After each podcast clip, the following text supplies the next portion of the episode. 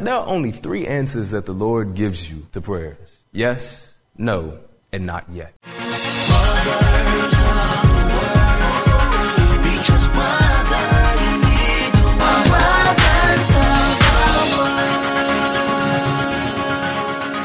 And now for New Mark, Part 4. Good evening, everybody.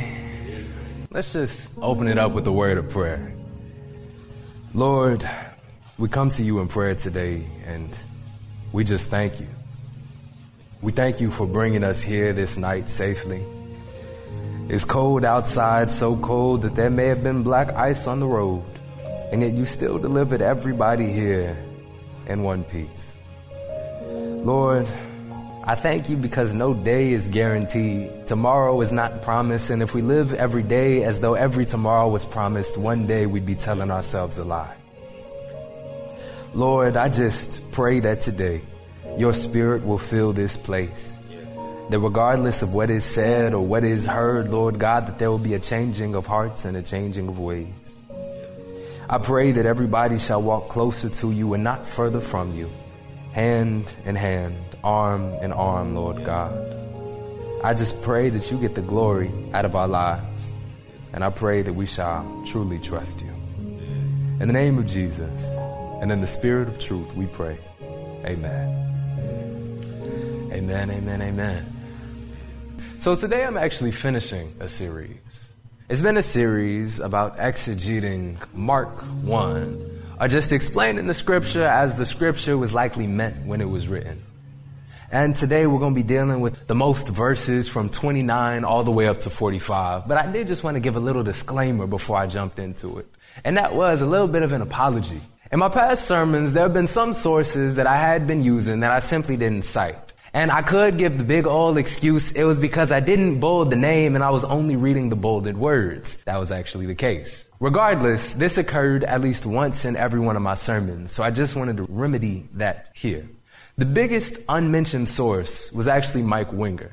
He had a series on YouTube simply titled New Mark. There were seven parts, each like 50 minutes, and that was a heavy influence that you could see across every one of my sermons. But because of just how significant the influence was, I wasn't just using mere quotes. There were also paraphrases. And as a matter of fact, I didn't have his name written like anywhere. And so each sermon, I would just end it. And then I'd be walking back and be thinking, I forgot to say it again. Other than that, there was a Bible study group that I joined around the time that I began this series, simply titled Why Should I Believe up at Georgia Tech. Interestingly enough, the time that I joined, the head of it was doing a series about the early life of Jesus. And so it coincided with what I was preaching. And so I went from those notes as well, though I did not quote it as I was just taking parts from the notes from the meeting. And lastly, though minor, I had simply not included Paul Washer's name after I paraphrased them in my second sermon. Regardless, apologies. Moving on. So let's jump right into scripture. Mark 1, verses 29 through 34 read, After Jesus left the synagogue with James and John, they went to Simon and Andrew's home. Now, Simon's mother in law was sick, in bed with a high fever. They told Jesus about her right away. So he went to her bedside, took her by the hand, and helped her to sit up. Then the fever left her, and she prepared a meal for them. That evening, after sunset, many sick and demon possessed people were brought to Jesus. The whole town gathered at the door to watch. So Jesus healed many people who were sick with various diseases, and he cast out many demons. But because the demons knew who he was, he did not allow them to speak. Now, this first passage has a lot for us to unpack. I mean, firstly, we see that they went to Simon's mother's in law's house. And this may seem like a really minor detail. One could question why I bring it up. Well, as usual, across every sermon, you can just about see me kind of debating with a commonly believed point in whatever doctrine. In this instance, is Catholicism and leaders not being allowed to have wives. Now, if you don't know, Simon Peter or Cephas is oftentimes considered to be the first pope in Catholicism. Yet, for him to have a wife in the Bible would directly contrast with this idea that high leaders in the Catholic Church aren't allowed to marry. You see, in Scripture, just going off of Scripture and what Jesus said, there's no problem there. But there's usually two extremes that we see in the church. And that's either being completely against marriage if you're in leadership, fully focused on serving God alone, or that being that marriage is truly beautiful and you are at your best when you are serving God with a partner. I'm not here to necessarily argue for either point, but just to show that the first one simply ain't biblical. Continuing on, I want to mention what Catholic.com states. It's a clearly Catholic source, so I'll, I'll use their words. They refuted it by making the assumption that Simon Peter's wife was dead. And because she was dead, she was also dead before he started to go along the ministry with Jesus, that he wasn't yet the Pope yet. He wasn't yet changed by Christ, and thus it was invalidated. Now I'm going to ask a rhetorical question. Did you see anywhere in the scripture that I read that Simon Peter's wife was dead? The issue with the assumption is that it's an appeal to mystery or an appeal to silence. It was not stated that she was alive, so we can say she was dead. The scripture is not clear about it either way, and the passage isn't even about his wife per se. It's about his wife's mother, who was sick. The only real reason that she would have been mentioned would have been if she herself was sick or was significantly helping out in that instance. In other words, it's a logical fallacy. Some would try and make appeals to translations that it was rather sisters in Christ as opposed to wife. Most translations say wife. The only translation that you're likely to find that'll say sister in Christ would be one that was translated from the Latin and primarily used by the Catholic Church. They have interest to make it say that. Continuing on, just to quote an individual named Clement from around 200 AD, and it's the last thing that I'll say on this topic, he stated, Have we not a right to take about with us a wife that is a sister, like the other apostles. But the latter, in accordance with their particular ministry, devoted themselves to preaching without any distraction and took their wives with them, not as women with whom they had marriage relations, but as sisters, that they might be fellow ministers in dealing with housewives. Now, Clement was also plausibly adding stuff, but he was a lot closer to the event. And we can reasonably assume that from this initial occurrence in Scripture, over time, things were just added along and it developed into this doctrine that people who are leaders in the church shouldn't have wives. Regardless, even Clement back then acknowledged that Peter did indeed have a wife. Continuing on, in verse 31, we see something that's pretty straightforward and to the point. It's Jesus performing a miracle. We see him healing her, simply raising her up, and her fever was gone. He didn't do any theatric. He didn't put on a show and then the healing came. He just straight up did it. It was a showing of his authority and the clarity of it. In verse 32, we see a hyperbole. It wasn't actually the whole town, but it was a lot of people.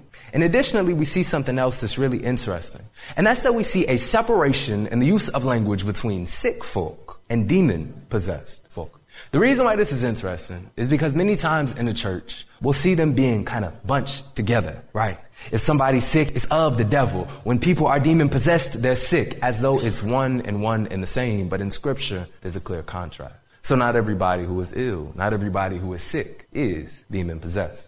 Continuing on, we see in verse 34 that though Jesus healed many people, he didn't heal everybody. That's not necessarily something I'm going to harp on too much, but you can let that sit with you. Though Jesus healed many people, he did not heal everybody. At least the scriptures don't say. Maybe he did, but we can't make an appeal to silence. All right. Continuing on, we see that Jesus had silenced the demon. And one could ask the question, why would Jesus silence a demon? Is it because the demon would have deceived folk? Is it because the demon would have shouted loud and wide about who Jesus was? Most likely. But why is this significant? You know, demons in the church, just in a broad spectrum of Christianity, have been said to be like quite literally anything, you know? Whether a demon be a fallen angel, whether a demon be Nephilim, whether a demon be some concept, poverty, sickness, just hurt, pain, and grief. Demons have been said to be like anything. But what's the actual origin of the word? Now I'm going to go to J.J. Given here. And he states that the history of the name demons is somewhat curious. And it follows daemon, which means skillful, and so implied superior knowledge, or from deo. I dispense as if able to distribute destinies, and so superior in power, was at first nearly synonymous with theos, or God, lowercase g by the way, except that the latter signified a particular God or person, while the former meant a deity with respect to power, then an inferior deity or semi-god an agency intermediate between God and man in plural. In other words, you know, some people, they serve false gods, whether it's a god of money or a god of lust. And then if you read fantasy novels, we've all seen it. Characters are so strong that they're seen as divinities or deities. It's not that people worship them, but that they can do such supernatural feats that you might as well call them or consider them a god. That's the distinction that we see here, but both being referenced towards the same word, demons departed spirits of the good, and so tutelaries, deities, or lares. Next, any departed spirits or manes. In the New Testament, the term signifies not the spirits of the departed, but those of evil spirits or fallen angels, who kept not their first estate, who are distinguished from the elect angels, and of whom we read that God spared not the angels that sinned. They are subject to Satan, but like him, they can only act by permission of God. In their operations, they can neither contravene the laws of nature nor interfere with human freedom and responsibility. Powerful for evil, as they undoubtedly are, leading men captive or working on the children of disobedience, they, like their head, have only so much power over man as men themselves consent to or concede them. In other words, just to harp on a point directly related to Scripture, demons had deeper knowledge, and Jesus was not going for the dissemination of it. And the reason would have been pretty simple. The natural consequence of a demon revealing who Jesus was probably would have been the people asking, Jesus, is this true? If a demon revealed that Jesus was the Christ, the Messiah, the prophesied one that people were waiting on, of course Jesus isn't going to deny that. But if Jesus doesn't deny being the Messiah and he's moving in power, then the worldly power is going to come after him. The Pharisees going to be curious about who this Jesus of Nazareth fellow is. And if the Pharisees get curious about who this Jesus of Nazareth fellow is, and they come and ask him, Jesus, are you the Messiah? And he still doesn't deny it, then the Pharisees are going to kill Jesus. In other words, by Jesus controlling the flow of information, he was controlling the day on which he died. Continuing on, on to verses 35 to 39, the next passage. Before the daybreak, the next morning, Jesus got up and went out to an isolated place to pray. Later, Simon and the others went out to find him. When they found him, they said, Everyone is looking for you. But Jesus replied, We must go on to other towns as well, and I will preach to them too. That is why I came. So he traveled throughout the region of Galilee, preaching in the synagogues and casting out demons. Firstly, we have verse 35 we see a prioritization of prayer. Jesus being a representation here, even though he's living a busy life, still took time out of his life to go alone to his place of solitude and pray. Hmm. To prioritize prayer, to prioritize seeking the Lord, even in the midst of our busy lives, is a lesson that can be extracted there. And in verse 37, I want to quote J.A. Picton. It's a little bit of a long passage, but it would depict why people would even be seeking Jesus, why everybody was wondering where he was. Let's read it. While rejoicing in divine solitude, the loneliness in which he left the suffering, toiling people was indescribably painful to them.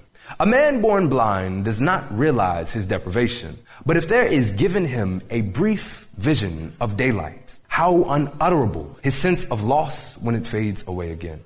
So these people felt themselves deprived of the fresh interest and hopes with which they had been inspired when they lost the society and communion of Jesus. But the question was asked by all lips Where is he? And most true is it today, by man's opinions, what they may, there is no more universal experience of humankind, whether gentle or simple, scientific or ignorant, barbarian or bond or free, than the hunger for that of life which is in Christ Jesus. That's why everybody was wondering, where is Jesus? And in the process of Christ seeking God in prayer, he still didn't allow for that to hinder his purpose. Yeah, he was in the midst of prayer. He was in the midst of worshiping God, but he's still up and left because he had something that he had to take care of. He couples his prayer with his purpose. He walks and he works in the will of God. Hmm. And then additionally, even though all of these people, you know, they, when they hear from Jesus, he still goes out and evangelizes. He shared the word in this place and he shared the word in that place. He shared the word everywhere that he went. It was a cycle that was repeating. He was proclaiming, he was preaching, and he was performing miracles. Not just in one place, but everywhere, because Jesus was for evangelism. Continuing on to the final passage of Mark 1 is verses 40 to 45, and it reads, A man with leprosy came and knelt in front of Jesus, begging to be healed. If you are willing, you can heal me and make me clean, he said. Moved with compassion, Jesus reached out and touched him. I am willing, he said. Be healed. Instantly the leprosy disappeared and the man was healed. Then Jesus sent him on his way with a stern warning. Don't tell anyone about this. Instead, go to the priest and let him examine you. Take along the offering required in the law of Moses for those who have been healed of leprosy. This will be a public testimony that you have been cleansed. But the man went and spread the word, proclaiming to everyone what had happened. As a result, large crowds soon surrounded Jesus, and he couldn't publicly enter a town anywhere. He had to stay out in the secluded places, but people from everywhere kept coming to him. In hmm. verse 40, the first thing that we see is the leper's faith. The first thing that's emphasized isn't that Jesus healed a leper and here's how. It was that the leper had sought Jesus in faith for healing. And additionally, it wasn't just that the leper sought Jesus in faith. It was that the leper said, let your will be done if you are willing. He put the Lord's will before his own, and yet the Lord still did it for him. Hmm. Sometimes in churches, you know, we hear individuals say not to pray prayers, Lord, let your will be done, because it could be like hindering your blessing or something like that. This is a very successful instance of a Lord, let your will be done prayer we see clearly in Scripture. Hmm. and I've been doing a Bible plan these last few days. It's a Christmas related Bible plan, but there was something that stuck with me regardless. And that was that there are only three answers that the Lord gives you to prayers yes, no, and not yet. Hmm. May the Lord's will be done. Hmm. And then, additionally, Jesus was doing the opposite of cultural expectation. You see, individuals that had leprosy back then were viewed as incredibly unclean. Of course, it was a fatal, contagious illness that was passed down by blood. And the thing about leprosy, individuals were like cast out of society, you know, banished from their families to live in societies with fellow lepers. And not only was that the case, it was seen that the more holy an individual was, the less they associated with lepers. And yet, even though that was the case for the society, the Messiah came, the, the, holiest of them all, the prophesied one walking among them, and he was still willing to reach out to the leper. He was still willing to be in contact with the leper, seen as the lowest of society. And yet, Jesus was still more than willing to not only touch the leper, but make the leper clean too. Mm. It's a parallel to the cross, where Christ took all of our sin, all of our shame, all of our guilt but no matter how unclean we were, he washed it away. Hmm. And all that we're called to do is have faith in him like the leper did. Then and only then can we be made clean like he was too. And additionally, passing on, you may wonder, why was Jesus so secretive? You know, not only is he silencing demons, why was he silencing this leper? Well, not silencing him, but, you know, telling him not to share the information. Why would Jesus do that? You know, it's a great miracle. Wouldn't you want to hear it spread far and wide? Then maybe more people will seek out Jesus. Problem is, too many people seek out Jesus. We get to see the natural consequence to this action, and the result is simply unimaginable crowds. You can picture this. You have an individual, stage four, terminal cancer, on their dying breaths even. And perhaps you've seen them in that state, and a hospital bed, hooked up to tubes, cannot live on their own. And then you not only hear, you then see them later. And they're up and walking. And they're good. They're strong. And you don't even have to ask them, hey man, what happened to you? They tell you straight up. this man, he touched me. And when he touched me, I was healed. I was good. No more cancer, man. I'm strong.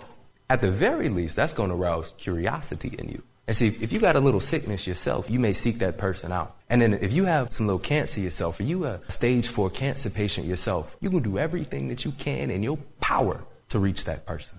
And that's just putting it in perspective. Unimaginable crowd. It's not to say that Jesus wouldn't have still healed those individuals, wouldn't have ended up in the places where the sick were, but everybody gonna be a little curious to see the man who healed the leper. Everybody could see it. And not only could everybody see it, the leper was proclaiming it himself.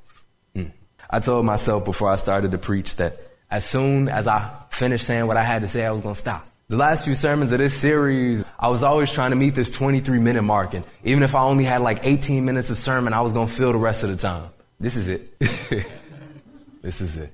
This is Mark 1, and I don't even necessarily have a title to this fourth sermon, but I'm going to just title it New Mark Part 4. Every part of this series has been named a different title, yet it's all a collective series. You know, it began with repent and be baptized, about John the Baptist who paved the way for Christ Jesus and how Jesus fulfilled baptism, truly cleaning our sin.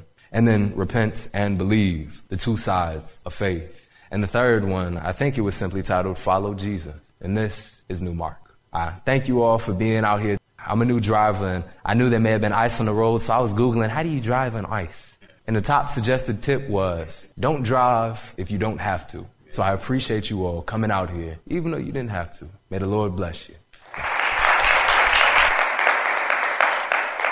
You are listening to brothersoftheword.com. This was part 4 of the series titled New Mark by George Bronner. This message is number 4116. That's 4116. To listen to thousands of free messages or to send this message number 4116 to a friend, go to brothersoftheword.com. If this message has been a blessing to you and you would like to help support this ministry, go to iwanttogive.com. That's iwanttogive.com. Listen to Brothers of the Word.com often because, brother, you need the Word.